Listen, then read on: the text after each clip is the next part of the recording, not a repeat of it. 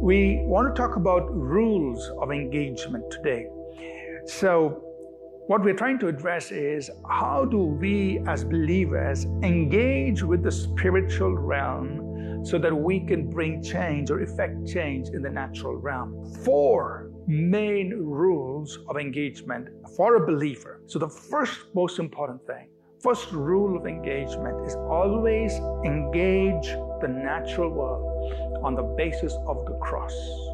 The cross. The main thing about the Bible is the cross of Jesus Christ. The cross of Jesus is the basis on which you and I engage from the spiritual into the natural. The cross of Jesus. The cross of Jesus is central to God's redemptive work uh, for man, for people. Without the cross, we will never be, we would never have been redeemed. But the cross is everything. What Jesus Christ did for us on the cross is everything. God did not withhold his only son, but gave him up freely for us all. And therefore, with him, he will also freely give us all things. So through the cross, God has provided for everything. So when we engage with anything in the natural, we first of all are doing it on the basis of the finished work of the cross of Jesus Christ. The second rule of engagement for us with the spiritual world is submission to God. Submission to God. Like we mentioned last time, Hebrews 12 tells us that we must come in subjection to the Father of spirits. Submission to God. We come into this place of yieldedness, of consecration, of dedication unto God. Now, submission is so important because when we submit to God, we are saying, God, I'm giving you permission to work in my life. Like we said in the very beginning, God will not override our will.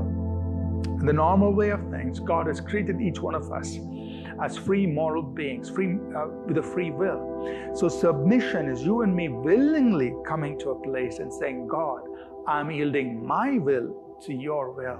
That us that is us doing it willingly. That's why it's so powerful, it's so important that us submitting ourselves to God. The third rule of engagement, which I want to talk about, and many of us are, are familiar with, is our faith in God. You see, there are many things that are uh, uh, uh, of, of, importance in the Christian life, uh, in our everyday life. But if you ask me, one thing that's really important and what we see Jesus emphasizing in his ministry is faith in God.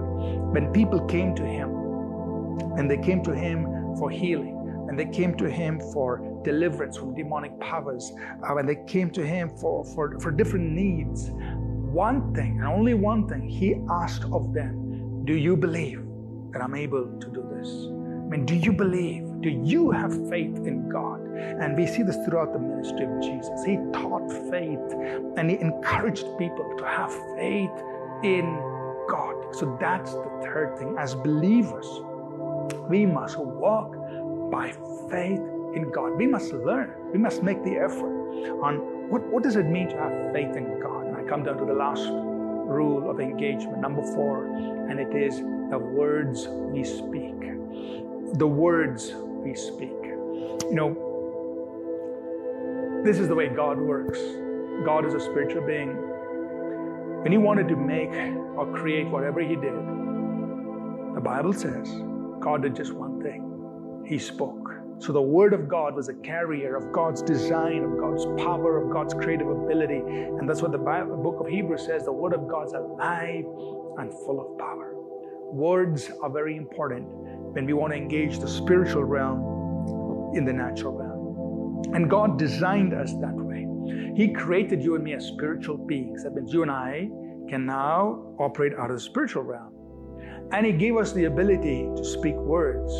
And He designed words to be powerful. Uh, Proverbs 18 20 says, Life and death are in the power of the tongue.